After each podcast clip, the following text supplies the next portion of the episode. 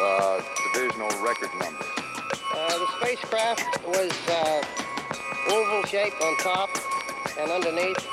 like a large pancake blown up in the middle. Benvenuti a la ventitresima puntata di Ervismara, il podcast di fenomeno sulla pallacanestro NBA. Siamo ormai giunti oltre il 20% della regular season NBA. Quando l'ho, l'ho letto l'altro giorno mi sembrava un po' strano, mi sembrava che la regular season fosse appena cominciata. Invece, come si corre il tempo quando ci si diverte? E per fare il punto su un paio di squadre e un, su un po' più di cose che abbiamo da toglierci dal petto, ho il piacere di avere di nuovo tra noi Dario Costa dell'ultimo uomo.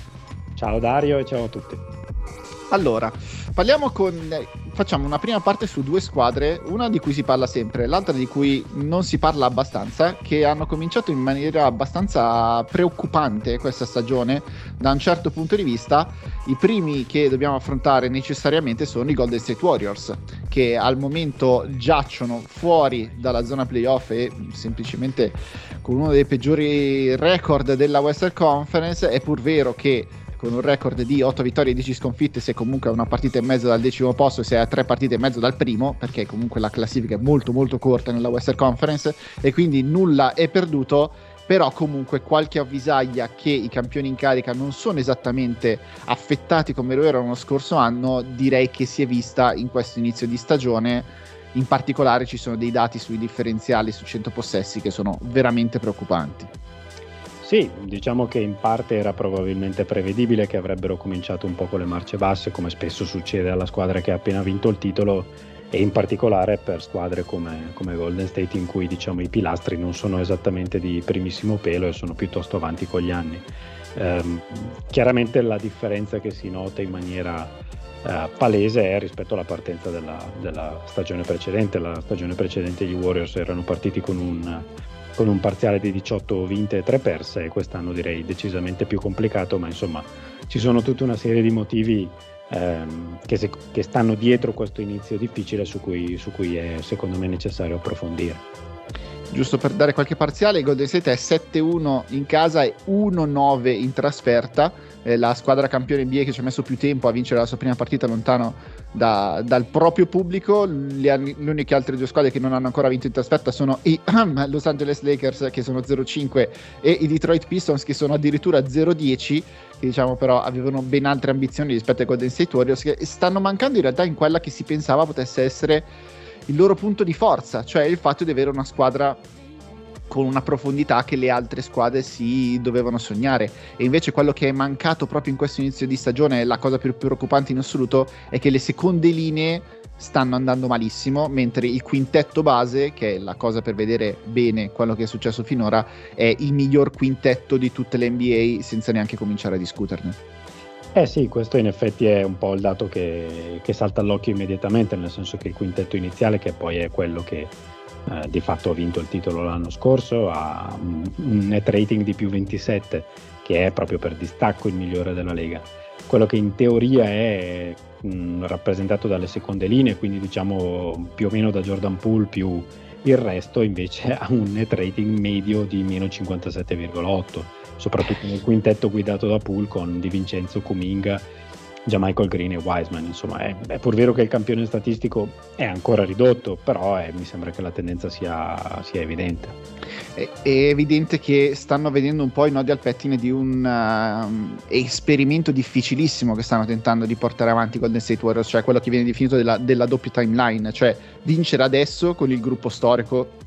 quello che si è creato attorno a Curry, Thompson e Green, ma anche avere tenere in squadra e sviluppare i giocatori che domani dovrebbero prendere le redini da questi Warriors. Il problema fondamentale è che i Warriors del domani non sembrano essere neanche lontanamente forti come i Warriors che oggi sono pronti a giocarsi il titolo. E, e una delle cose dell'era di Steve Kerr è che loro dalla panchina non hanno mai avuto dei grandissimi giovani da poter sviluppare, anzi la loro second unit era quasi sempre fatta da vecchietti che sapevano come eh, distribuire lo sforzo e come mi viene in mente Andre Godala che ovviamente è stato il, sesto uomo di questa dinastia ma anche Sean Livingston era un, un professore di pallacanestro che usciva dalla, dalla, panchina per loro Andrew Bogut e tutti gli altri.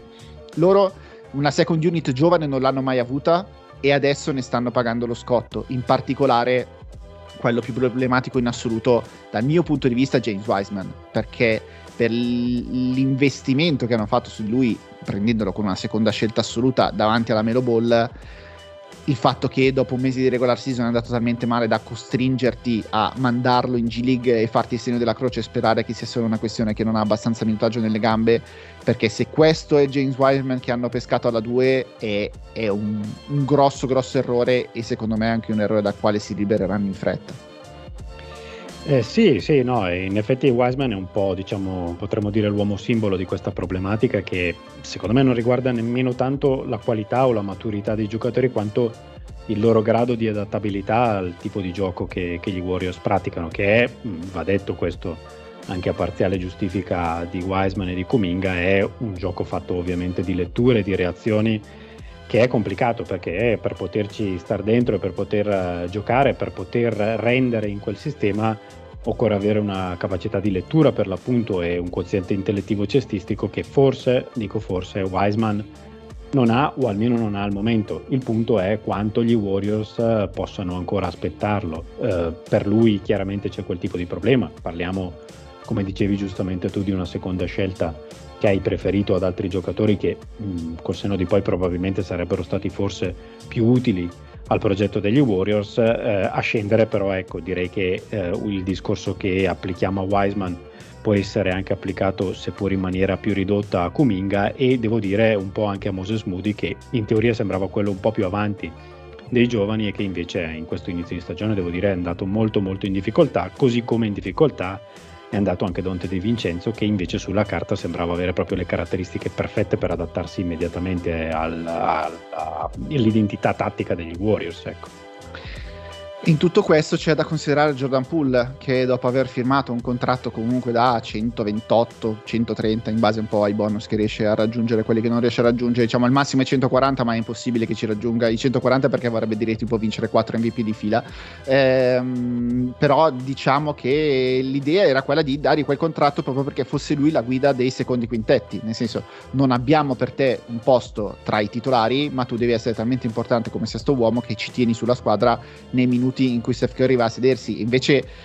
i minuti in cui Steph Curry è andato a sedersi sono stati veramente imbarazzanti per Poole e, e, anche per tutto il resto dei Warriors perché il differenziale tra quando c'è e non c'è è di più 30 su 100 possessi. Solamente Jokic ha più 31.3 e ha un differenziale più alto però c'è anche da dire che Jokic come riserva avrebbe di Andre Jordan, cioè quello che rimane di, dell'artista precedentemente noto come di Andre Jordan e Steph Curry invece c'è un giocatore su cui la squadra ha appena investito 128 milioni di dollari in 4 anni che dovrebbe far rendere il resto dei compagni in maniera un po' migliore rispetto a quello che si è visto.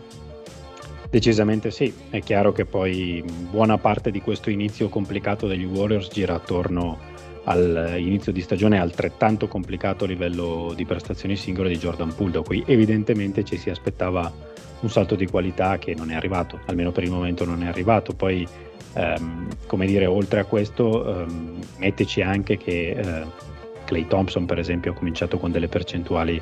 dal campo che sono in media di 4-6 punti sotto le medie in carriera e più ovviamente in difesa dopo i due anni e mezzo di stop e le due operazioni ha chiaramente perso qualcosa, oltre ovviamente a, a, all'età che si fa sempre un po', un po più complicata. Ecco. E poi c'è, c'è, anche Draymond Green che mh, mm, forse era anche, anche qui prevedibile, eh, ha cominciato la stagione un po' con le marce basse. E, ecco, diciamo che se, se tiriamo un po' la riga, alla fine il record attorno al 50% probabilmente gli Warriors ce l'hanno soltanto per, per, via di quel giocatore con la maglia numero 30 che invece al contrario degli altri problemi pare non averne. No. Allora parliamo un attimo dei Big 3 e passiamo in rassegna tutte e tre. Eh, il rendimento difensivo sia di Clay Thompson che di Draymond Green adesso ti fa capire quanto sono stati decisivi in realtà negli anni in cui erano al top della loro carriera cioè sono 23esimi in difesa questi Golden State Warriors con 114 punti succe- concessi su, su, 100 possessi siamo al livello degli Orlando Magic anzi siamo sotto gli Orlando Magic. E non è una cosa che ci si può concedere e si vede al di là delle percentuali che comunque a prescindere se ti chiami Clay Thompson le difese avversarie non lo lasciano comunque libero perché non può capitare una serata come quella dell'altro giorno in cui fa 10 su 13 da 3 punti e non ti sorprendi neanche più. Il problema è che difensivamente era troppo importante per, re- per far reggere questa squadra. È vero che Andrew Wiggins gli, po- gli toglie un po' di responsabilità difensive perché si prende lui in consegna l'esterno alto diciamo più, più pericoloso però sul punto di attacco i Golden State Warriors fanno veramente fatica se Clay Thompson non è il vero Clay Thompson. Perché lui era il giocatore che si prendeva la responsabilità difensiva di marcare eh, il ball handler principale degli avversari togliendo Steph dalle, da quelle responsabilità lì. E se anche Clay Thompson viene bucato come viene bucato in queste come è stato bucato in queste settimane diventa difficile. Draymond Green allora tutto sommato la cosa buona è che eh, quello che si pensava potesse succedere con, eh, con Jordan Poole è tutto sotto controllo, almeno per quello che sappiamo noi, per quanto in realtà quelli che conoscono le cose come vanno dentro i Golden State Warriors comunque qualcosa sotterfugi di sotto che, che, mm, rimane lì come la brace del, del, del, che rimane lì pronta per essere riattizzata c'è, non è proprio del tutto spento quello che è successo prima della stagione tra loro due, però comunque sono stati bravi fino a questo momento a non farla diventare eh, una, una, questione, sono, hanno talmente tanti problemi in questo momento che Jordan Poole e Draymond Green forse è l'ultimo. Eh, e oltre a tutto questo, questa squadra però è 8-10 con Steph Curry che è stato il miglior giocatore di questo inizio di stagione. Questo è, è, un, è un, problema. Cioè con uno Steph Curry così, metto lì un po' di dati che mi sono segnato prima di cominciare questa, questo podcast. Siamo a 1.44 punti segnati per tiri tentati, è il suo career high ed è un'assurdità, cioè nessuno va vicino a quei numeri con quel volume di tiri e con quello usage, cioè con la quantità di responsabilità offensive che si deve prendere. La percentuale offensiva è del 66.7%, cioè neanche, mai, neanche Tyson Chandler ai suoi tempi migliori quando doveva semplicemente prendere il pallone e schiacciarlo ogni volta che gli alzavano. Vuol dire 77% al ferro, che non ha nulla senso, 55% dalla media distanza e 46%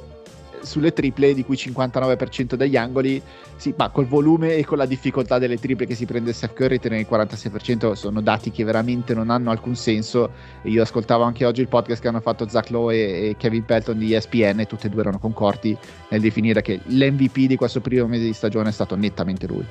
Sì, anche perché aggiungo un altro dato a quelli che hai appena citato, Steph Curry è eh, terzo nella classifica marcatori, diciamo così, se vogliamo chiamarla così, dell'NBA, eppure per usage rating è quindicesimo, quindi quei dati li mette sostanzialmente anche giocando lontano dalla palla, questo lo sappiamo, non è ovviamente una novità, però continua veramente a sorprenderci, non tanto per le cose che fa, che sono quelle a cui ci ha, ahimè, abituato, ci ha abituato molto bene negli ultimi 7-8 anni, però per la continuità con cui continua a farle, nonostante un contesto di squadra che proprio per quello che abbiamo appena detto non è decisamente quello ideale o più o meno ideale in cui spesso gli è capitato di, di poter giocare in questi anni. Detto questo, ci sono comunque dei, delle cose che ti fanno pensare che questa squadra rimbalzerà. Innanzitutto, la Western Conference non sta scappando via, cioè non c'è una Phoenix, neanche una Memphis dello scorso anno che già a inizio stagione avevano cominciato magari. Memphis ci ha messo un po' di più, però Memphis, Phoenix da subito ha cominciato molto forte, si è portata subito a, a una distanza irrecuperabile. Sono a tre partite e mezzo dal primo posto, fondamentalmente nulla è compromesso e questa è una buonissima notizia per tutti quanti perché eh, specialmente dal punto di vista difensivo, ricominceranno e rimbalzeranno e tornando a essere una squadra quantomeno competente. Non mi immagino che finiscono al 23 posto per defensive rating per il resto della stagione. Anche la rotazione, Steve Kerr ci, ci ha messo un po' mano necessariamente perché non poteva continuare come hanno fatto mom- fino a quel momento lì. Se poi mi viene da pensare in questo ulteriore mese che diciamo arrivando fino al 2023 le cose continuano a non girare ci saranno delle scelte da fare sul mercato, mi immagino, soprattutto con il, il contratto di James Wiseman, perché eh, Wiseman costa 9.6 milioni quest'anno e 12 milioni l'anno prossimo, che con il monte salari e la luxury tax dei Warriors significa quadruplicare, stando bassi, questo esborso e tu non spendi tra i 40 e i 50 milioni di dollari per un giocatore che devi mantenere a sviluppare in G League. Neanche loro possono permettersi un esborso di questo tipo per un progetto e quindi mi immagino che se c'è la possibilità di cederlo sul mercato, ovviamente a perderci perché eh, non stai cedendo Wiseman al suo punto di valore massimo, anzi probabilmente il punto più basso possibile dal punto del, valore del mercato però alla fine diventa quasi inevitabile perché pagare 380 milioni di dollari per una squadra che al momento è fuori dal play-in non, non è proprio fattibile. No, no, no, questo è evidente, soprattutto se, eh, se come dicevi tu, da qui al, diciamo, alle prossime 10-15 partite continuerà comunque questo andamento abbastanza discontinuo della squadra, è evidente che a quel punto ci si ritroverà davanti a, a delle scelte abbastanza inevitabili. Poi ehm, concordo anche sull'altra cosa che hai detto Dario, cioè anche secondo me questa è comunque eh, nel complesso una squadra che ha quello che serve per uscire da questa situazione. È anche probabile che tutto sommato cercherà di navigare per tutta la, la regular season senza, senza, senza, troppi sforzi e soprattutto senza mettere ehm, troppa pressione e troppo, troppo peso sulle spalle delle sue stelle ma proprio per questo a questo punto qualche scelta dovrà farla perché è vero che Steph Curry ha messo per il momento i numeri che abbiamo detto però è impensabile pensare che un giocatore che ha 34 anni che andrà per i 35 la prossima primavera che ha ormai una quindicina di stagioni NBA alle spalle ecco impensabile pensare che tiri la carretta così da qui ad aprile altrimenti è ovvio che il prezzo da pagare poi eventualmente lo pagheresti nella post season e non credo che gli Warriors vogliano questo anzi no decisamente no vediamo un po' su, sul mercato anche che cosa si può, si può, tirare fuori. Io non mi immagino che ne, Curry Green e Thompson sono intoccabili, secondo me. Cioè, non, non ha il coraggio di smontare eh, questo trio, diciamo, nel bel mezzo di una stagione. Hanno troppa storia alle spalle, gli devi concedere il, il beneficio del dubbio che comunque se, se, andiamo a pensarci in questi otto anni quando si sono presentati ai playoff e sono stati sani li ha battuti solamente Cleveland in quelle finals del 2016 e per il resto sono sempre arrivati al titolo senza infortuni drammatici però una volta che li devi affrontare in una serie a meglio delle sette partite questi sono veramente veramente veramente tossi a battere. E anche in quella serie del 2016 comunque Draymond Green la famosa gara 5 non l'ha giocata quindi anche lì ci sarebbe un asterisco. Quindi sicuramente portano avanti questa cosa alla fine dell'anno e poi soprattutto su Draymond Green dovrà, dovrà vedere lui che cosa c'è sul mercato per, per decidere chi, chi, vuole staccare per primo la spina di questa eh, cavalcata irripetibile che è stata questa squadra fino a questo momento e, e le, le vibes che danno sono proprio quelle di una last dance comunque. Sì, sì, assolutamente d'accordo su entrambe le cose. Mm, aggiungo anche perché, mm, diciamo, forse uno dei tre, ovviamente non Steph Curry, ma più probabilmente Draymond Green, non credo nemmeno Clay Thompson, sarebbe in teoria forse sacrificabile, ma in, eh, nella, nell'occasione di portarti a casa qualcuno che davvero faccia la differenza. Onestamente adesso sul mercato fatico a pensare a una trade in cui anche se gli Warriors dovessero decidere di sacrificare eventualmente il Draymond Green di turno, ecco, mm, dall'altra parte mm, non fatico a, a, individuare qualcuno, qualche giocatore che davvero potrebbe essere una, un valore aggiunto eh, tale, del valore tale da appunto disgregare questo trio che insomma dal 2014 in poi, come dicevi giustamente tu, insomma ha dato dimostrazione ampia e continuativa di, di quelle che sono le sue, le sue capacità. Eh, credo che piuttosto le possibili manovre di mercato che gli Warriors faranno saranno proprio di, di, tipo un po' più ai margini del roster, insomma, probabilmente anche, come dicevamo, sacrificando Wiseman oppure altri giocatori ehm, che non sono ritenuti eh, dei pilastri della squadra per provare a eventualmente portarsi a casa magari qualche veterano, magari qualcuno che per l'appunto di quei giocatori pronti a entrare subito al volo nei meccanismi degli Warriors a dare una mano a allungare le rotazioni che al momento, se parliamo di giocatori affidabili, sono alquanto corte. No, è vero, e a loro manca paradossalmente quello che avevano lo scorso anno dai vari Gary Payton, da Otto Porter, che comunque era titolare per la squadra che, che, che ha vinto il titolo lo scorso anno eh, quello che gli dava anche um, Bielizza da un certo punto di vista, per carità, con tutti i suoi limiti, però era un veterano che sapeva come muoversi, sapeva benissimo che cosa dare in, uh, in, quel sistema lì a muoversi con tutti gli altri lo capiva immediatamente al volo perché era una, un'intelligenza cestistica superiore di un giocatore discontinuo come, come era sicuramente eh, eh, Bielizza però eh, capiva la pallacanestro meglio e più velocemente di tanti altri invece i giovani invece stanno veramente veramente facendo fatica a inserirsi in quel contesto. Passando a un'altra squadra che invece sta avendo grosse difficoltà più di quelle che ci si poteva immaginare eh, mi sembra che in giro per l'NBA si sta parlando un po' troppo poco di quanto i Miami Heat hanno cominciato male questa stagione. Tu hai avuto questa sensazione? Beh, sì, eh, anche qui perché direi che arriviamo da, da una stagione in cui Miami Heat, eh, non, non, dimentichiamolo, sono arrivati di fatto a un tiro sbagliato da Jimmy Butler da arrivare di nuovo alle finals e avevano chiuso la, la regular season vincendo la Easter Conference al primo posto della Easter Conference. Quindi direi che eh, l'impressione sia dal punto di vista dei dati, eh, ovviamente il, il record è direi abbastanza deficitario perché poi da parte dei, di Miami è vero che anche qui ci si poteva aspettare forse un inizio un po' più lento perché comunque è una squadra che ha tanti veterani, una squadra che di solito magari mm, non fa degli inizi di, di stagione particolarmente con il piede sull'acceleratore, però insomma adesso siamo a 7 vinte e 11 perse comincia a essere un record che mh, mm, qualche preoccupazione la dà. E poi eh, andando un po' in, in profondità sui dati di squadra direi che parliamo di una squadra che ha il ventunesimo offensive rating della Lega e il diciassettesimo defensive rating della Lega, siamo nella mediocrità più assoluta. L'anno scorso, per dire, erano dodicesimi e quarti nelle due, nelle due specialità. Ecco, insomma, è una squadra che in questo momento, onestamente, se non, dire, se non eh, sapessimo del curriculum che si porta dietro dall'allenatore al gruppo di giocatori che ha fatto quello che ha fatto negli ultimi tre anni, in questo momento sarebbe una squadra che naviga nella più pura mediocrità dell'NBA. No, infatti, anche perché a differenza di Golden State, eh, la posizione è, è, sempre quella, nel senso sono una gara e mezza dal decimo posto, però sono a sei gare e mezza dei Boston Celtics che sono primi. Cioè, la fare test, gara,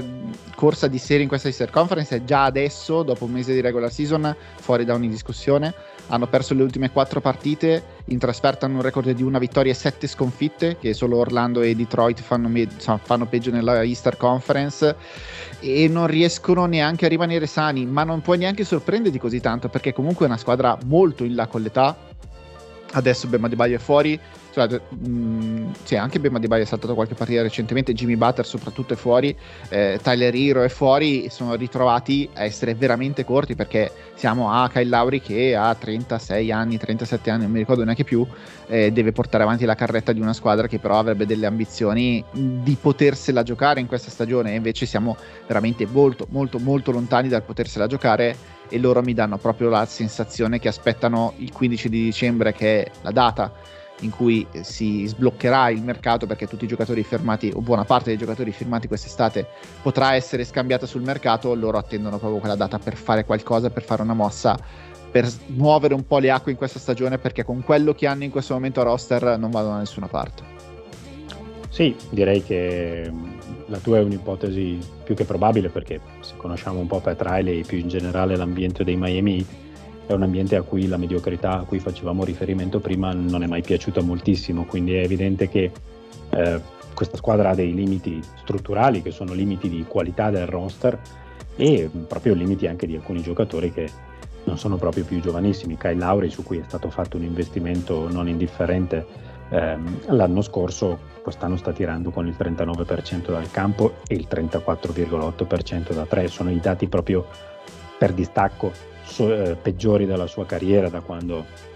è diventato un giocatore NBA di quel livello, ma sono anche sotto le medie tenute nella scorsa stagione che già non era stata proprio brillantissima. Ecco. Eh, nonostante questo, per dire, giusto per, per, dare un'idea di quali sono le, le, difficoltà a mio parere dei Miami Heat, Lauri, che è comunque in palese difficoltà, è il giocatore con, un minutaggio, con il minutaggio maggiore della squadra, 36 minuti di media. E purtroppo il, il punto è che tra i tanti difetti che ha questo roster c'è anche che non ci sono grandi alternative a livello di playmaking, anche perché Tyler Herro purtroppo eh, ha cominciato la stagione con qualche problema fisico, ma a prescindere da quello direi che eh, più o meno lo stesso discorso che abbiamo fatto prima per Jordan Poole lo possiamo applicare e forse anche ampliare per Tyler Hero. Sì, sì, le loro carriere anche dal punto di vista contrattuale sono, sono andate di pari passo sostanzialmente, cioè è abbastanza palese che eh, Jordan Poole abbia utilizzato il contratto di Tyler Hero per cercare di strappare il maggior numero di soldi possibili ai Golden State Warriors, proprio dicendo siamo più o meno lo stesso tipo di giocatore, dovete darmi gli stessi soldi che danno di là a lui. Eh, però sì, l'attacco già lo scorso già non è mai stato particolarmente arioso in alcuni in buona, sui 48 minuti, a parte qualche momento di brillantezza Miami per, per, le connessioni che comunque si creavano tra giocatori di alto livello come, come Lauri, come Butler, come Adebayo. Non è che sia mai stata una bellezza da vedere l'attacco di Miami, però compensavano con una fisicità e una presenza difensiva che invece quest'anno sembra proprio non esserci, fisicamente non sembra proprio la squadra imponente che ti faceva paura fisica, che, che cancellava Trey Young dal campo nei playoff dell'anno scorso come, come, era capitato. Un po' è dovuto all'assenza di PJ Tucker, che pur essendo un giocatore che ha un impatto eh, ridotto dal punto di vista statistico, però sulle partite poi in campo quando c'è PJ Tucker lo sentivi e, e, peraltro per buona parte della stagione ha tirato con, con, percentuali assurde da tre punti dagli angoli, gli unici tiri che si prendeva, quindi un po' da quel punto di vista lì ha lasciato un buco nel ruolo di 4 che loro fanno ancora adesso fatica a, a risolvere, hanno messo il Luca, eh, scusate, Nikola Jovic con la V eh, titolare nell'ultima partita, però anche lì è un rookie e non può essere lui a, a cambiarti la, part- la, cambiarti la la, le, le, le, lune dal punto di vista offensivo e difensivo per una squadra che comunque vorrebbe giocarsela. Eh, c'è un dato in particolare che mi sono andato a cercare che è quello di quello che loro decidono di fare sui tiri da tre punti. Loro storicamente sono una squadra che concede tantissimo il tiro da tre agli avversari. Anche l'anno scorso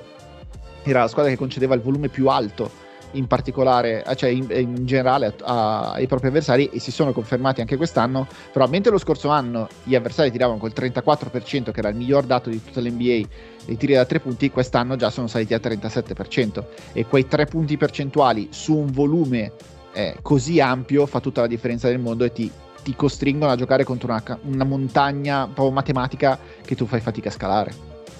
Sì, sì, assolutamente. Poi, insomma, mh, accennavi tu prima, questa è una squadra che in attacco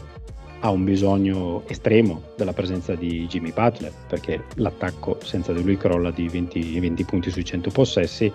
e in difesa allo stesso modo ha un bisogno assoluto di Bema Adebayo perché la difesa crolla di 9 punti su 100 possessi in assenza di Adebayo e quindi è, è chiaro che eh, la coperta è corta, su questo direi che non c'è molto da dire, negli anni scorsi e direi forse anche in quelli precedenti a Miami si è sempre un po' contato sull'effetto Spolstra che diciamo potrebbe essere anche quantificabile con 6-7 vittorie in più all'anno per la bravura del coach, ma eh, a questo giro insomma mi sembra anche difficile tirar fuori qualcosa di davvero buono o di eccellente come lo scorso anno e nell'anno della bolla da una squadra che forse, forse è giunta alla fine di un ciclo o un mini ciclo se vogliamo che si era avviato con la trade per Jimmy Butler per l'appunto. E anche lì la sensazione che questo sia l'ultimo giro di giostra, a meno che non si inventi veramente qualcosa patraile sul mercato, però al momento è anche difficile. Una cosa che leggevo oggi è in caso di cessione di Westbrook eh, e di taglio da una Detroit di turno può essere che, che firmi con, eh, con i Miami Heat non mi sembra che possa risolvere i loro problemi anche di spaziature, perché comunque questa squadra ha un problema di spaziature, perché i due giocatori più forti che sono De Baio e, Butler non sono due tiratori in, in jump shot.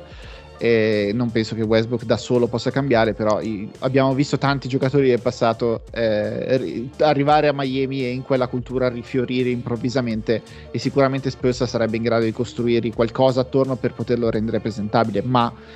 non vedo neanche quella mossa in grado, anche perché non hanno asset fondamentalmente da poter cedere. Eh, nel senso, Adebayo non lo puoi toccare. Adebayo c'ha proprio scritto Hitlifer sul, sulla fronte e non lo puoi cedere. Lauri è talmente avanti nell'età che avrebbe anche un contratto da cedere, ma nessuno te lo prende. Duncan Robinson si è perso dopo aver firmato quel contratto da, da 90 milioni in 5 anni, si è completamente perso e, e soprattutto è uscito dalle grazie di Eric Spolstra e se neanche Alex Spolstra che lo ha creato proprio dal niente, Duncan Robinson è in grado di rimetterlo in campo, allora ti viene a pensare che non ci possa riuscire veramente nessuno.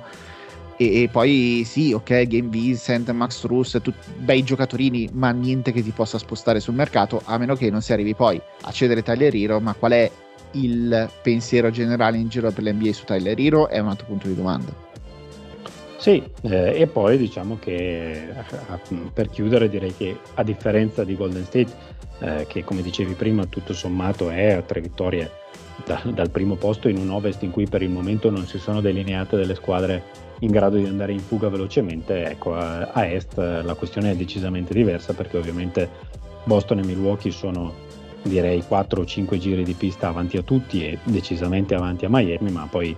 eh, c'è Cleveland, eh, c'è, c'è, comunque Philadelphia, ci, ci, sono i Raptors, insomma la questione è davvero complicata, si fa davvero complicata per Miami perché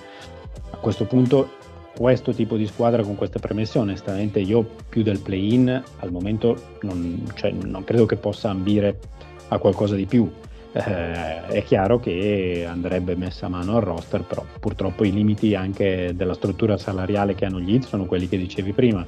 quindi di, di spatti di manovra è, pur vero che siamo abituati a vedere Pat Riley tirare fuori il classico coniglio dal cilindro, però qui francamente penso che farà fatica anche Riley a, a fare la, una, mossa, una, mossa, vincente. Ecco. No, è quasi una, una, professione di fede, non so, un volo di fiducia, è quello di, di, pensare che Riley possa anche questa volta tirare fuori una contender da questo gruppo che un pochino sembra arrivata alla fine. C'è questa cosa che mi ero segnato, che avevo letto dal, dall'imprescindibile power ranking di John Schumann su NBA.com, che questo è un anno dispari e quindi negli anni dispari i Miami Heat, cioè la differenziale è negli anni che finiscono con numero pari, quindi 2016, 2018, 2020, 2022, gli Heat sono 189-130 come record, quindi quasi il 60% di vittorie. Negli anni dispari, come questa stagione che finisce col 2023, sono sotto il 50%, sono al 49%. Quindi anche quest'anno si sta confermando il fatto che negli anni dispari per qualche motivo i Miami Heat non funzionano e vediamo se riusciranno in qualche modo a tirarsi fuori da questa cosa. Eh, inauguriamo la seconda metà di, questa, eh, di questo episodio con una rubrica gigantesca che ho chiamato Cose di cui voglio parlare bene prima che sia troppo tardi. Nel senso, approfittiamo di questa congiunzione storica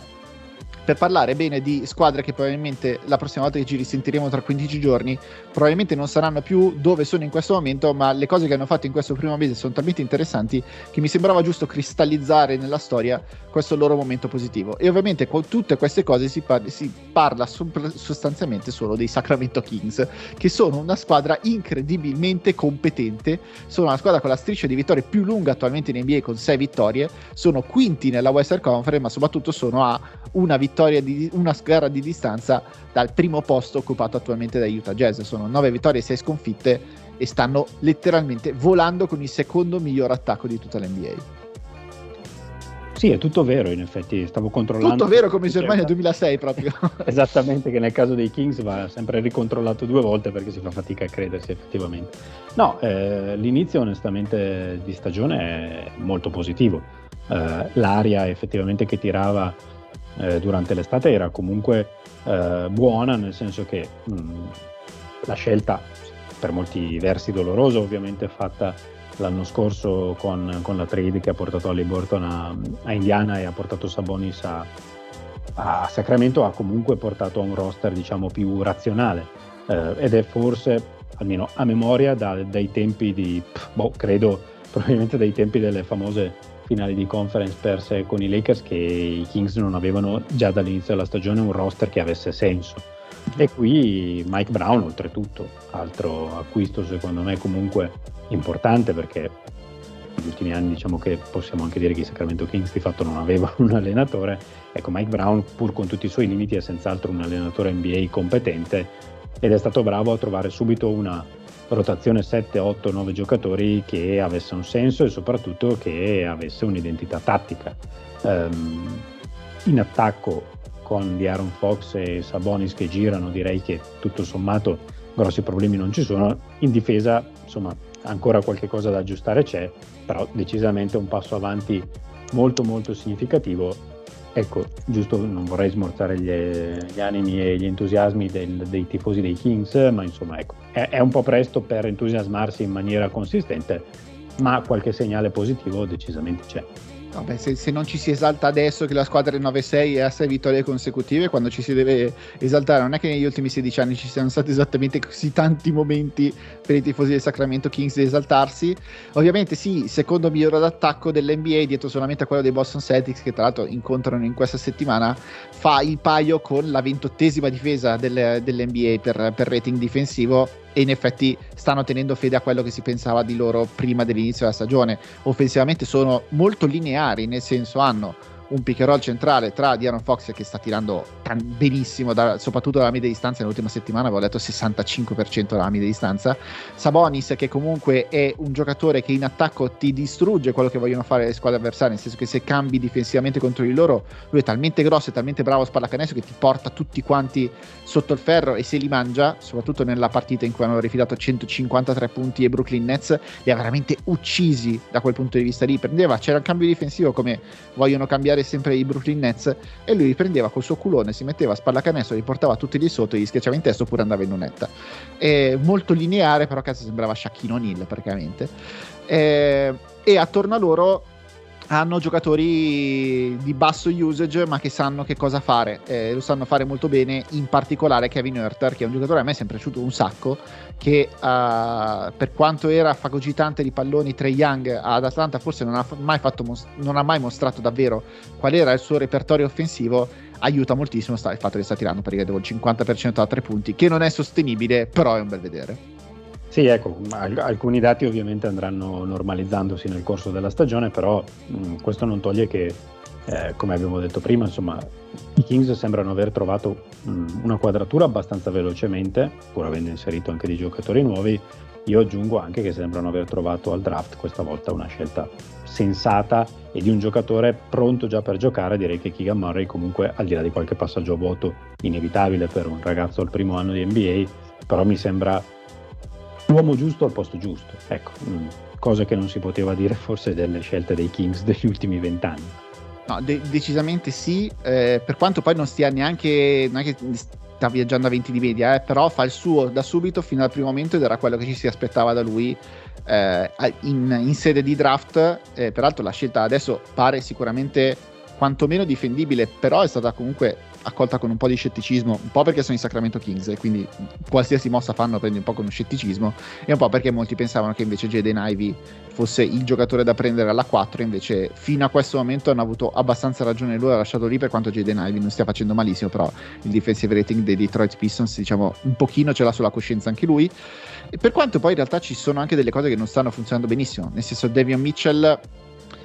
non ha ancora trovato il suo posto in attacco, mettiamola così, eh, fa un po' di casino quanto entra eh, Malik Monk e Terence Davis è sempre un po' una monetina che lanci per aria e speri che uno dei due ne vada bene e poi se e, e quello, che, quello, che, va bene rimane in campo e l'altro si va, invece va a sedere. Nel front court Richon Holmes è completamente uscito dalla rotazione cioè a, ha superato appena i 100 minuti eh, veri giocati in questa stagione che eh, per un giocatore che lo scorso anno era uno dei migliori centri di riserva dell'NBA è veramente veramente poco però funziona. E Trey Lyles uno dei giocatori più imperscrutabili dell'NBA secondo me perché non dovrebbe essere in campo, non dovrebbe avere un impatto, non dovrebbe funzionare, eppure ogni singola squadra che è andato alla fine ha sempre giocato e ha sempre avuto il suo senso nella metà campo offensiva, tanto da costringere quasi i suoi allenatori a schierarlo in campo. Sì, e poi è un tipo di giocatore che secondo me si accorda benissimo con uh, l'idea di pallacanestro di Mike Brown. Um, io farei, ritornerei un momento proprio su Mike Brown perché um, lui insomma si è si è guadagnato una fama forse per certi versi immeritata, prima Cleveland e poi ai Lakers, perché probabilmente non ha dal punto di vista caratteriale della gestione eh, dello, dello, spogliatoio, non ha probabilmente ciò che serve per guidare delle squadre con ambizioni da titolo, però per quanto riguarda la competenza non, vedo, non vedo tantissimi allenatori più bravi di Mike Brown a dare proprio a plasmare una squadra. E i Kings di questo avevano bisogno, cioè non credo che nessuno chieda a Mike Brown adesso di eh, di puntare al titolo e non credo nemmeno negli anni prossimi, perché poi ecco, um, se vogliamo ulteriormente smorzare l'entusiasmo dei tifosi dei Kings, diciamo che questa è una squadra che eh, adesso sta mostrando un, uh, un, passo in avanti deciso rispetto alla stagione precedente, ma che non sembra avere dei margini di miglioramento clamorosi. Però ecco, per portarti al livello quantomeno di decenza e di competenza NBA, anche qui Mike Brown sembra proprio come Keegan Murray l'uomo, l'uomo giusto al posto giusto. Ecco, i, per tornare su una cosa che tu hai solamente accennato, eh, ovviamente in questo momento si parla molto del fatto che eh, chi abbia, vin- chi abbia vinto la trade che ha portato Sabonis ai Sacramento Kings e Tarisa Burton a Indiana Pacers perché gli Indiana Pacers sono un'altra delle sorprese eh, sicuramente nella, Western, nella Easter Conference di questo inizio di stagione al momento sono quarti con un record di 10 vittorie e 6 sconfitte soprattutto grazie a Tarisa Burton e peraltro i due giocatori della settimana est e ovest sono stati Ali Burton da una parte e di Fox dall'altra che fino a pochi mesi fa giocavano assieme ai Sacramento Kings. Per me chiedersi chi abbia vinto quella trade in questo momento è la domanda sbagliata perché eh, è ovvio che se fai una fotografia adesso sembra una trade che hanno vinto tutte e due però più passa il tempo e più mi vede a pensare, specialmente se i Sacramento Kings non raggiungeranno un post ai playoff che comunque anelano da 16 anni ormai, se non lo raggiungono ai Tyrese Burton continua sulla traiettoria che ha imboccato, specialmente in questo inizio di stagione dove viaggia a 20 più 10 assist con una facilità disarmante, mi sa che comunque quella trade là gli Indiana Pacers l'hanno vinta e neanche di poco. Sì, sì, aggiungo non soltanto se non, se non dovessero raggiungere i playoff uh, quest'anno i Sacramento Kings, ma anche se non dovessero riuscire a, almeno a essere una squadra che, com- che compete per i playoff n- nell'arco dei prossimi 3, 4, 5 anni, perché quello era secondo me il senso di, di, quello scambio, c'era quello sostanzialmente di accorciare un po' la timeline della squadra e ovviamente di dare la squadra in mano di Aaron Fox. Per il momento sta funzionando per quelle che erano le premesse che si aspettavano i Kings Dall'altra parte concordo con te, insomma, Liborton direi che in questo inizio di stagione con, eh, con Indiana, ma già in parte nella seconda parte di stagione eh, scorsa, quando, quando, appunto è stato scambiato, sta mettendo in mostra delle caratteristiche per, che onestamente non sono facilissime da trovare in giro per l'NBA e che a tendere potrebbero risultare preziosissime per Indiana. Ehm, probabilmente mettiamolo così, nel medio-lungo termine eh, a prescindere da quello che succederà a Sacramento, lo scambio potremmo dire che vi- lo, lo, vincerà, lo, vincerà, Indiana, però allo stesso tempo, e questo è un paradosso che probabilmente solo i Sacramento Kings si possono portare appresso, diciamo che azzeccando una scelta al draft, cioè la scelta di, eh, di Halliburton l'anno scorso, erano, cioè l'altro anno, si erano complicati la vita dal punto di vista della costruzione del roster e a quel punto, quantomeno, con la scelta di mandarlo in Indiana e di portarsi a casa Sabonis, hanno fatto ordine nel roster. No, è chiaro che se mettessi sul mercato adesso di Aaron Fox, eh, ovviamente mi verrebbe fuori forse anche qualcosina di più rispetto a quello che hanno avuto da Liberton lo scorso anno, ma di Aaron Fox lo scorso anno non era questo giocatore qua. E si è svegliato solamente con l'andare della stagione, ma aveva cominciato veramente, veramente, veramente male. E adesso invece è tutt'altro giocatore, tutt'altro leader, tutt'altro coinvolgimento emotivo nella squadra e adesso è il giocatore che ci si aspettava che fosse quando gli è stato fatto firmare praticamente senza neanche pensarci un contratto da, da massimo salariale appena dopo l'uscita da, da quello da rookie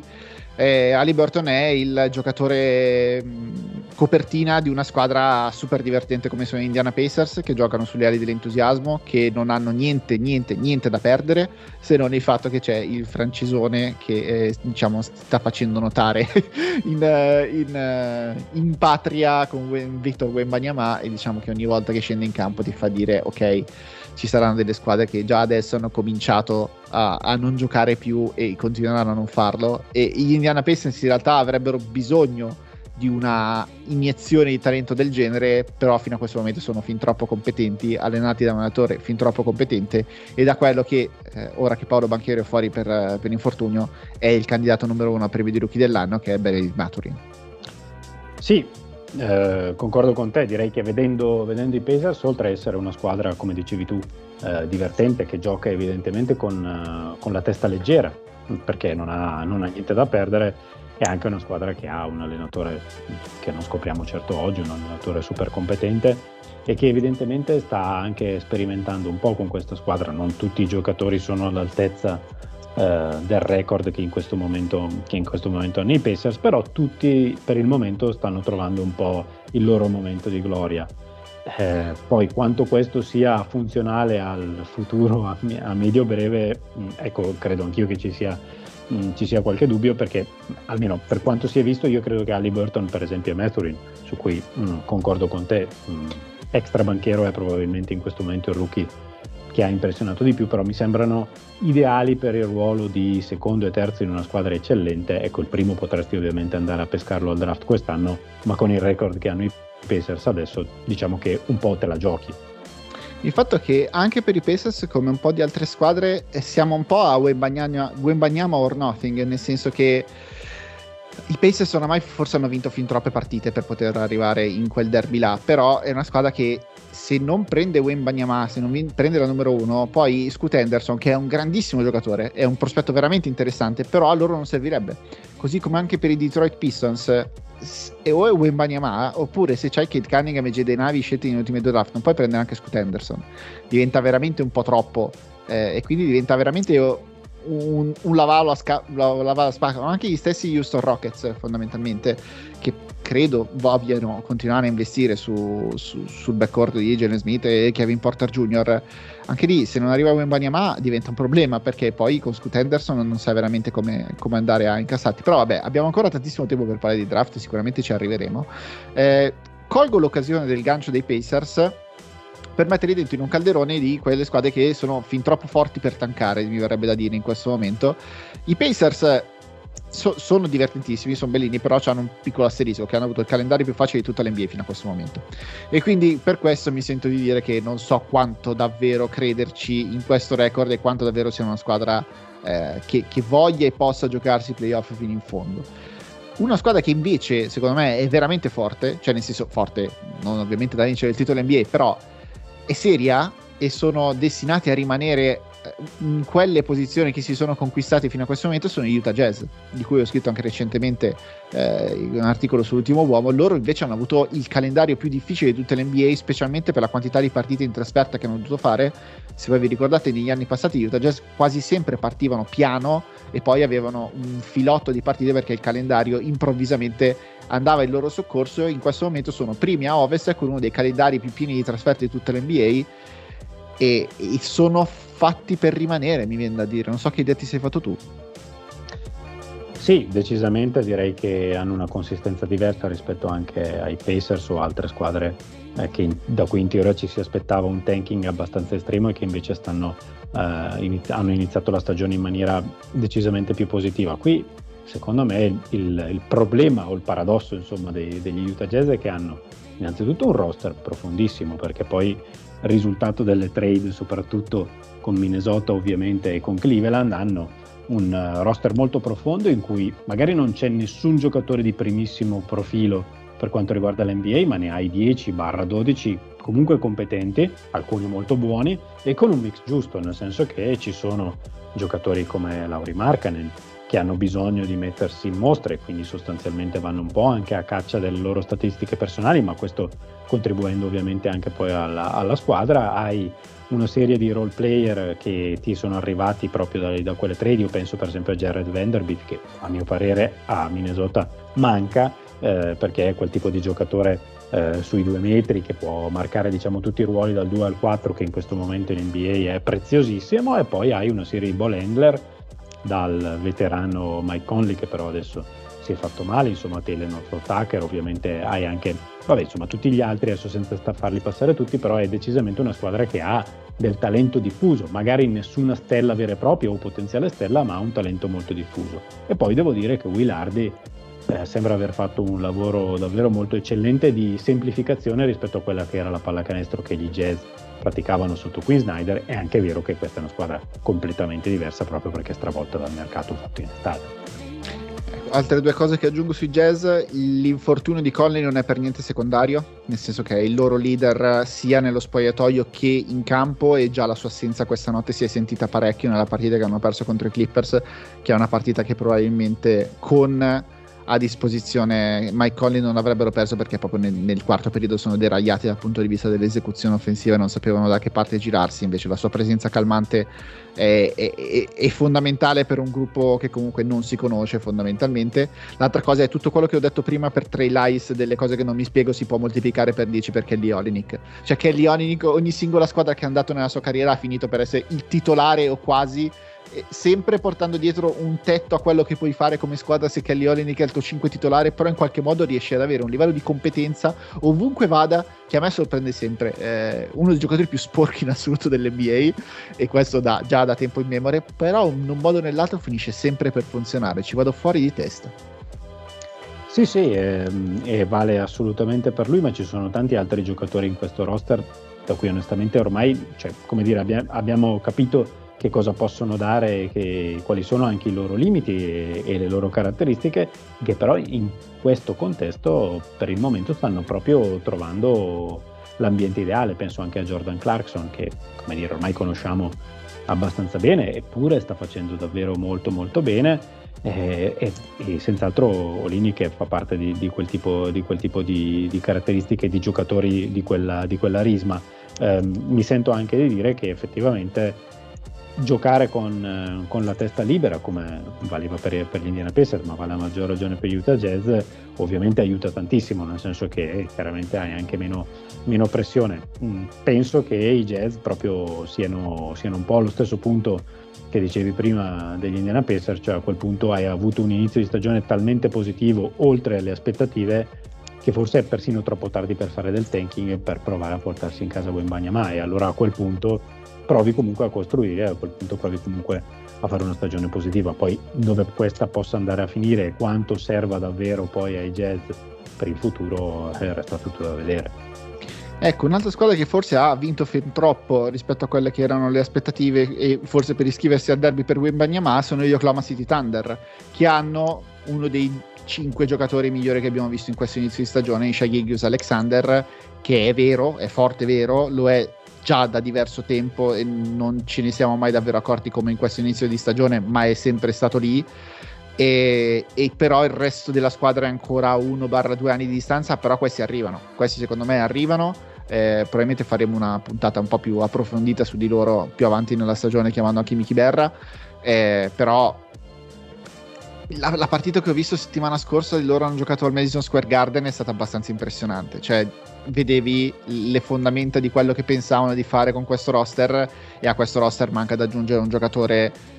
molto molto molto interessante come Chet Holmgren. E quindi quando saranno nella loro forma definitiva non so ancora che cosa possono tirare fuori da molti dei giocatori che hanno a roster però tu sei sicuro che due ball di alto livello Insha, Gigius Alexander e Josh Giddy ce li hai. Un altro giocatore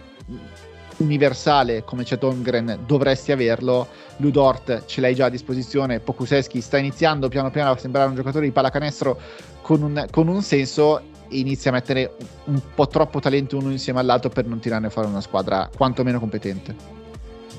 Sì, due cose su, su Sga, eh, che effettivamente sembra aver fatto davvero il salto di qualità definitivo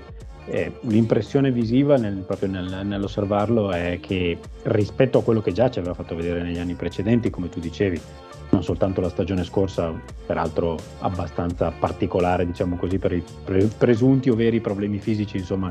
che l'hanno tenuto lontano dal campo, ma anche ovviamente nella versione precedente eh, dei Thunder, quella con Chris Paul e, e, Danilo Gallinari che poi arrivò ai playoff nella bolla. Ecco, però rispetto a quel, a quel uh, Shea Gilgius Alexander che avevamo già visto, questo mi sembra che abbia aggiunto quella dose di imprevedibilità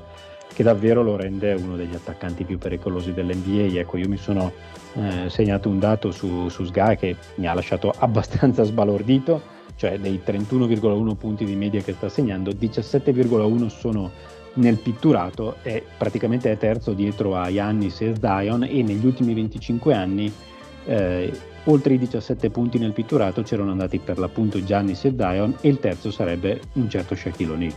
Eh, infatti, siamo, secondo me non siamo distantissimi dall'impatto di Jamorant lo scorso anno. Quello che è differente ovviamente il contesto tutto attorno a lui. Ovviamente con i Memphis Grizzlies erano assurdi, nel senso che vincevano tutte le partite, giocavano senza Jamorant e poi ovviamente quando c'era Jamorant andavano ancora più su, hanno chiuso al secondo posto nella Western Conference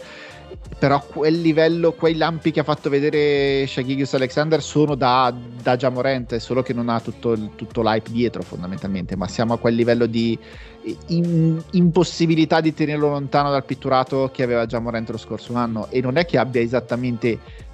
gli Splash Brothers attorno a sé come tiratori, eh? anzi Oklahoma City fa abbastanza paura, nessuno sta tirando col 53% effettivo eh, dal campo, siamo diciottesimi, quindi non esattamente con le spaziature del secolo, però veramente non c'è un singolo modo per rimanere davanti quando ti punti in uno contro uno ed è un giocatore a me è sempre piaciuto tantissimo in questa stagione stiamo veramente andando ancora più su. L'ultima squadra che eh, forse ha già vinto fin troppe partite perché ne ha già vinte 10 ed è già a metà del guado perché per arrivare nel derby di Wemba di Amman bisogna arrivare più o meno a 22, 20 vittorie, una cosa del genere, sono i Washington Wizards, cui però sinceramente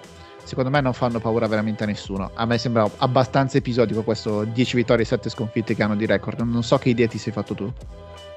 Sì, direi che episodico è l'aggettivo che potremmo dare agli Washington Wizards per definizione effettivamente, nel senso che io non ho mai avuto la sensazione che avessero un piano anche negli anni precedenti, tantomeno in questa stagione effettivamente. Mm, in realtà il, il, discorso in generale è secondo me un, po' simile a quello che abbiamo fatto per Utah e in parte per Indiana, nel senso che tutto sommato il roster è discretamente profondo, è fatto di una buona parte di giocatori competenti. In teoria qui con, eh, con Porzingis e, e Bradley Bill ne avresti anche un paio che non dico di altissimo profilo, ma comunque insomma che, che se la possono giocare per entrare tra i migliori dell'NBA, non magari tra i primissimi, ma insomma eh, Bradley Bill l'abbiamo visto negli anni scorsi, Porzingis in quei rari momenti in cui riesce a rimanere sano e motivato e di solito le due cose fanno fatica a essere contemporanei, è comunque un giocatore eh, di assoluto livello in NBA. Eh, per il resto, ecco, mh, facendo passare tutto il resto del roster, tu hai alcuni giocatori, io so, penso a Montemorris per esempio che è arrivato ovviamente eh, da Denver, che è comunque un giocatore competente, che sa quello che deve fare, Kai Kuzma che mh, con tutti i limiti del caso, ma è comunque un giocatore che ha dimostrato in NBA di poterci stare, insomma hai secondo me da quel punto di vista troppi giocatori comunque di talento singolo per poter puntare a fare una stagione perdente come si deve, quindi ovviamente per puntare alla, ad una scelta altissima al draft Ecco, se mh, per Utah e per Indiana abbiamo detto forse è troppo tardi e probabilmente lo è anche per i Wizards, diciamo che se per le altre due squadre tutto sommato qualcosa ehm, pare che stiano costruendo, soprattutto ad Indiana a mio parere, qui ecco mi sembra tutto molto molto casuale come dicevi tu e onestamente non mi, sorprendere, cioè non mi sorprenderebbe nemmeno se, mh, non dico continuassero con questo ritmo perché non credo, ma a quel punto non mi sorprenderebbe se finissero in quella zona morta che è fuori dai play-in, ma non con un record sufficiente per darti un numero cospicuo di palline alla lottery, che davvero è la zona che tutti ovviamente in NBA vogliono evitare, e proprio per questo credo che gli Wizards ci finiranno. Andando un po' più velocemente, verso, andando verso la conclusione anche di questa puntata, invece c'è una squadra che secondo me è passata un po' abbastanza sotto silenzio ma loro sì sono destinati ad avere un record migliore rispetto a quello che hanno in questo momento, che sono i New Orleans Pelicans, che per Cleaning the Glass, che è il sito a cui io principalmente mi appoggio per vedere i differenziali su 100 possessi, sono la squadra con il miglior differenziale della Lega, a più 6.7, cioè anche più dei Boston Celtics, e eh, hanno un record anche loro con 10 vittorie e 7 sconfitte, però diciamo che sono un po' più forti di, di, quello che dice il loro record, non hanno sempre avuto a disposizione tutti i loro giocatori migliori assieme, cioè Zion ha fatto de- un po' dentro fuori, Ingram ha fatto un po' dentro fuori, CJ McCallum ha attraversato uno slump al tiro pauroso e solamente recentemente ne sta uscendo, però quinti in attacco, sesti in difesa, top 10 in tutte le voci statistiche, qua secondo me c'è una squadra un po' più forte rispetto a quello che abbiamo visto fino ad ora. Eh sì, anche secondo me, anche perché eh, nessuno dei tre che, che, hai citato, cioè Zion, Ingram o CJ, McCallum, ha fat- ha, si è reso protagonista di un inizio di stagione particolarmente brillante. Hanno giocato discretamente, Zion è anche stato fuori, ha saltato qualche partita, insomma, però nessuno dei tre ha avuto un inizio mostro, eppure la squadra ha quel tipo di record e ha quel tipo di continuità, soprattutto eh, che si rispecchia nelle statistiche che hai citato. Eh, l'impressione è che potremmo essere davvero una trade di distanza, magari coinvolgendo Valanciunas e qualche salario e qualche scelta in uscita. Di scelte ne hanno parecchie, paradossalmente i Pelicans potrebbero avere più probabilità di arrivare eh no, loro hanno sì il gioiello della corona che è la scelta dei Lakers. Eh, ecco, qui volevo arrivare, quindi paradossalmente potrebbero avere più chance loro delle squadre che abbiamo appena citato, però ecco no, eh, al di là di quello che succederà poi alla lottery al draft, l'impressione è che davvero qui ci sia una base solida, solidissima per una squadra che a tendere potrebbe diventare tra, le, tra quelle top della Western Conference Eh, credo che mh, nel prossimo mese, magari soprattutto se riusciranno a dare continuità di gioco a quel trio che abbiamo appena detto prima, potremmo avere le idee un po' più care, ma insomma eh, l'impressione è che i segnali ottimi che abbiamo visto nella seconda parte di stagione eh, durante l'anno scorso, ecco, quest'anno siano, siano, confermati e ci sia davvero una solidità che, che fa molto ben sperare per il futuro. Sì, anche perché loro hanno delle cose che in realtà non stanno funzionando tantissimo, cioè Devonta Graham è abbastanza perso in questa rotazione ed ha un contratto abbastanza pesante, però lo puoi inserire in una trade, eh, Valanciunas ha un differenziale di meno 10 quando è in campo e lo fai un, fai un po' fatica, in effetti la convivenza con Zion Williamson non sta andando alla grandissima come ci si poteva immaginare, mentre in realtà Valanciunas era molto importante lo scorso anno ci sono giocatori che non vedono più il campo, Jackson Hayes innanzitutto, io vedo qua 35 minuti di quelli non garbage giocati in stagione, sono veramente un numero bassissimo. E mm, c'è sempre che l'idiosincrasia principale secondo me è quella che Brandon Ingram e Zay Williamson non sono dei giocatori perfetti per giocare assieme idealmente. Tutte e due dovrebbero avere un po' più di consistenza difensiva, tutte e due dovrebbero essere un po' più disponibili a passare il pallone in generale. Non, non, sono due giocatori che si incastrano bene dal punto di vista tecnico e tattico, però funzionano, però sono forti e, e sono tanti. Questi sono veramente tanti. Hanno una panchina solida con da, da José Alvarado che, che, è uno spettacolo ogni volta che scende in campo, anche per motivi extra, extra diciamo, tecnici. Larry Nance è uno dei migliori lunghi in uscita dalla panchina dell'NBA e, e quando è sano ed è sempre un grosso se e comunque riesce a dare un impatto visibile alla panchina. Dyson Daniels secondo me è un buonissimo giocatore e anche lui arriverà. Trey Murphy è un buonissimo giocatore e anche lui arriverà già più di quello che ci ha fatto vedere. Air Jones ha tirato malissimo fino a questo momento, ma è solo destinato a salire. Quindi a me sembra che la traiettoria di questa squadra sia in alto e mi sorprenderei rivedendoli tra un mese a Natale che non siano già nelle prime posizioni stabilmente nella Western Conference. Sì, a maggior ragione, d'accordissimo con te, a maggior ragione se proprio l'incastro tra, tra Brandon Ingram e Zion Williamson, che è ovviamente la chiave di volta di questa squadra, se dovesse cominciare a funzionare diciamo un po' meglio di quello che abbiamo visto, anche se il campione è veramente molto ridotto, perché davvero i due hanno potuto giocare insieme pochissimo, ma insomma se dovesse cominciare a funzionare o quantomeno a, a, dimostrare di avere delle potenzialità anche di crescita anche da quel punto di vista, allora davvero, davvero i, Pelicans diventano molto molto interessanti. Ecco, il, titolo della rubrica, ve lo ricordate, cose che voglio dire prima che sia troppo tardi. Io volevo s-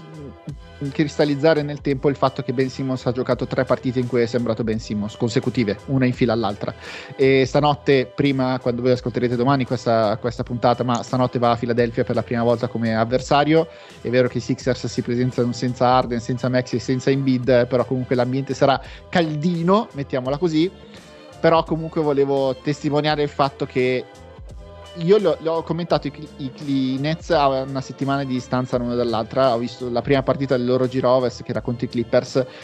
e sinceramente era, era, veramente difficile da guardare Ben Simmons. Sembrava un, un, guscio vuoto a forma di Ben Simmons, ma dentro non c'era proprio l'anima, era come se fosse arrivato un dissennatore a tirare di fuori qualsiasi cosa e, ed era brutto da guardare, proprio non riusciva a stare in campo, è stato in campo 15 minuti e sono stati 15 minuti di troppo perché veramente non, non riusciva a muoversi. Una settimana dopo nella partita contro i Sacramento Kings eh, la squadra gioca malissimo, prende 150 153 punti e tutto il resto, però Ben Simmons fa 5, 6, 7 giocate da Ben Simmons vero e dici, ah, inizi a dire, eh, insomma, contro i Blazer gioca una grande partita, gli cambia la partita mentre è in campo, viene mandato in lunetta apposta con, con un Eka Ben per, per fargli fare i conti dal punto di vista mentale, fa 3 su 4 dalla lunetta, questa è un'iniezione di fiducia gigantesca. I, i Nets vincono in qualche modo la partita, ma hanno iniziato a soffrire anche perché non c'era più lui in campo che aveva commesso il suo sesto fallo. E contro i Grizzlies, è vero che era una versione dei Grizzlies un po' ridotta, però parte titolare contro una squadra molto fisica, comunque regge e non va lontanissimo dalla tripla doppia. Insomma, non diciamo troppo forte, ma bentornato Ben Simmons nelle nostre vite. Sì, diciamo che qui il, il, dal punto di partenza era talmente basso perché, come dicevi giustamente tu, era davvero quasi inguardabile, ma nel senso che faceva veramente male vederlo perché sembrava quasi un ex giocatore, pur essendo piuttosto giovane, e quindi direi che, mh, che migliorasse un po' e che ritornasse quantomeno a, a dei livelli decenti era, era abbastanza prevedibile. Ecco, sul proseguo di questa striscia, mini striscia positiva, a mio parere ci sono due grandi punti interrogativi. Il primo è tattico, nel senso che questa mini striscia è arrivata in assenza di Nick Claxton e la convivenza a quel punto poi comincia a diventare un po' complicata proprio perché, ehm, come è già stato ribadito in mille altri contesti, i Brooklyn Nets hanno un roster costruito in maniera abbastanza così abbastanza estemporanea e la vedo complicata per le caratteristiche che ha Ben Simmons eh, eh, adattarsi a quel tipo di roster e il secondo perché ecco, parliamo comunque di un ambiente che insomma se negli ultimi dieci giorni è stato leggermente più tranquillo rispetto alle settimane che avevano preceduto, mm, non, mi lascia, non, mi lascia, davvero grande serenità per, per, prossimi, per, le prossime settimane e probabilmente ciò di cui avrebbe bisogno Ben Simmons serve un ambiente un po' lontano dalle polemiche, un ambiente con uno spogliatoio stabile e magari con dei compagni di squadra che possono dargli una mano. Ecco, Brooklyn in questo momento francamente mi sembra tutto fuorché un ambiente del genere.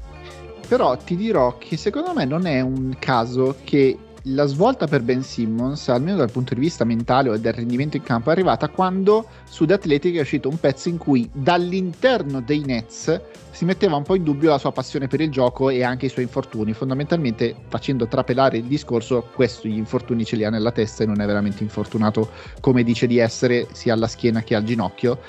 E, e, secondo me non è un caso che la risposta in campo di Ben Simmons sia arrivata dopo che è uscito quell'articolo. Peraltro è un articolo strano perché è un articolo con fonti all'interno dei Brooklyn Nets, ma in cui ci sono anche delle quotes cioè de, quindi delle dichiarazioni di Ben Simmons che accetta di parlare di questa cosa, cioè del fatto che ci sia della frustrazione all'interno della franchigia per il suo rendimento in campo. E lui dice: Capisco che ci sia della frustrazione, però il mio ginocchio è davvero conciato in maniera per cui ho dovuto fare de- sia delle iniezioni sia del, diciamo, del, del, del prelievo di, di, di fluido per, per, essere in condizione di poter giocare. Quindi i miei problemi fisici sono veri. Lui diceva: La cosa buona è che il ginocchio non è la schiena. Non mi preoccupava. Se fossi stato la schiena sarei stato preoccupato, ma visto che il ginocchio, diciamo, è più gestibile da quel punto di vista. Però probabilmente tra una settimana anche qui non sarà più vero quello che abbiamo detto fino a questo momento, però mi sembrava di poter dire finalmente perché il primo mese è stato veramente, veramente, veramente, veramente brutto per Ben Simmons e per tutti i Brooklyn Nets in generale senza dover riaprire il capitolo. L'ultima cosa di cui vorrei parlare in questa puntata è Anthony Davis,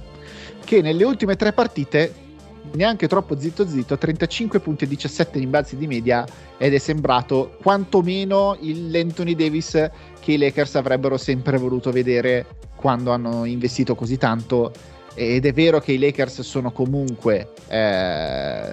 là in penultimi nella Western Conference, è vero che hanno battuto i Brooklyn Nets che si sono presentati in una versione un po' così, eh, hanno battuto i Detroit Pistons e i San Antonio Spurs che non stanno letteralmente cercando di vincere le partite, domani vanno sul campo dei Phoenix Suns e magari ne prendono altri 40, però intanto qualche segnale di Anthony Davis è arrivato. Eh, meno male direi perché non arrivavano da parecchio tempo effettivamente. Sì, qui direi che il discorso anche qui è una, dire, una cosa che è stata detta fino alla nausea, cioè i Lakers per avere qualche minima speranza di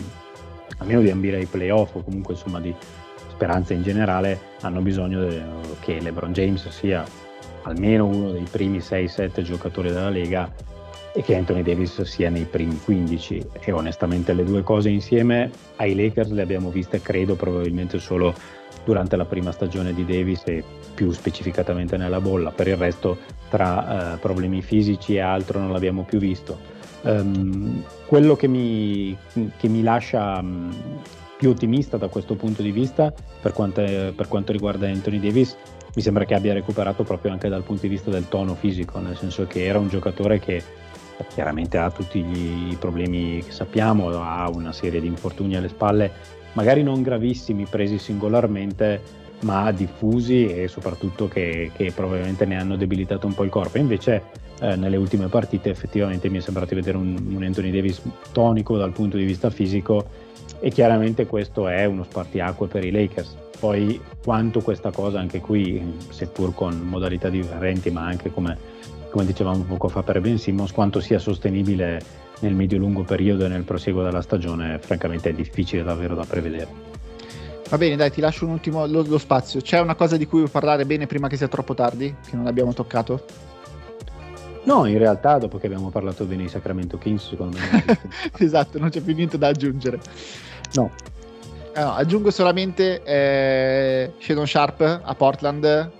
bene su bene. Eh, ci sono stati dei lampi in queste prime 17 partite veramente molto interessanti. Poi, ovviamente, nel momento in cui ha messo i piedi in campo da, in quintetto base, è andato malissimo perché loro al momento sono senza Damian Lillard e sono un po' tornati sulla terra, specialmente con il rendimento difensivo che eh, fino a una settimana fa era fin troppo alto rispetto a quelle che erano le loro possibilità. Però Shedon Sharp, secondo me, è uno di cui sentiremo parlare molto negli anni prossimi e specialmente ne sentiremo parlare bene. Pronto a essere stupito, però fino a questo momento quello che abbiamo visto. A me sinceramente è piaciuto molto. Però vabbè, è ancora molto lungo, è già passato più del 20% della regular season e neanche ce ne siamo accorti. Pensate. Sì, ecco, d'accordissimo su Shadon Sharp, visto che mi fai l'assist per quanto riguarda Portland, mm, mi permetto di sottolineare bene, molto bene Chauncey Billups, su cui c'erano mm-hmm. dei dubbi più che legittimi, direi, eh, durante la prima stagione. Mi sembra che invece quest'anno si stia dimostrando un allenatore assolutamente all'altezza di, di una panchina NBA. Decisamente sì, è anche molto inventivo, cioè Portland è una delle squadre che usa di più la zona in tutte le NBA e non ha neanche grossi problemi a cominciare una partita proprio a zona. Un posto che se fai partire in quintetto Lillard e Simons da qualche parte devi nasconderli. Eh, da, per loro Jeremy Grant è fondamentale perché marca qualsiasi tipo di eh, avversario e anche metterlo davanti in una zona 3-2 cambia la geometria del campo, però è molto eh, non ha paura di, di, mettersi in gioco e di cercare anche delle soluzioni innovative per la sua squadra. Poi non sempre gli va bene perché il, il talento è quello che è comunque nella squadra e la Western Conference non, non, non aspetta nessuno, però sono lì il mega gruppone a una partita di distanza dal primo posto attualmente eh, occupato dai Utah Jazz. Direi che siamo in conclusione. Io ringrazio Dario Costa come sempre. Grazie a te e noi ci risentiamo sempre qui tra un paio di settimane per parlare dell'NBA. Voi continuate a seguirci ovviamente su tutti i podcast della piattaforma di Fenomeno sull'ultimo uomo, abbonatevi all'ultimo uomo soprattutto e continuate soprattutto a seguire il basket dell'NBA.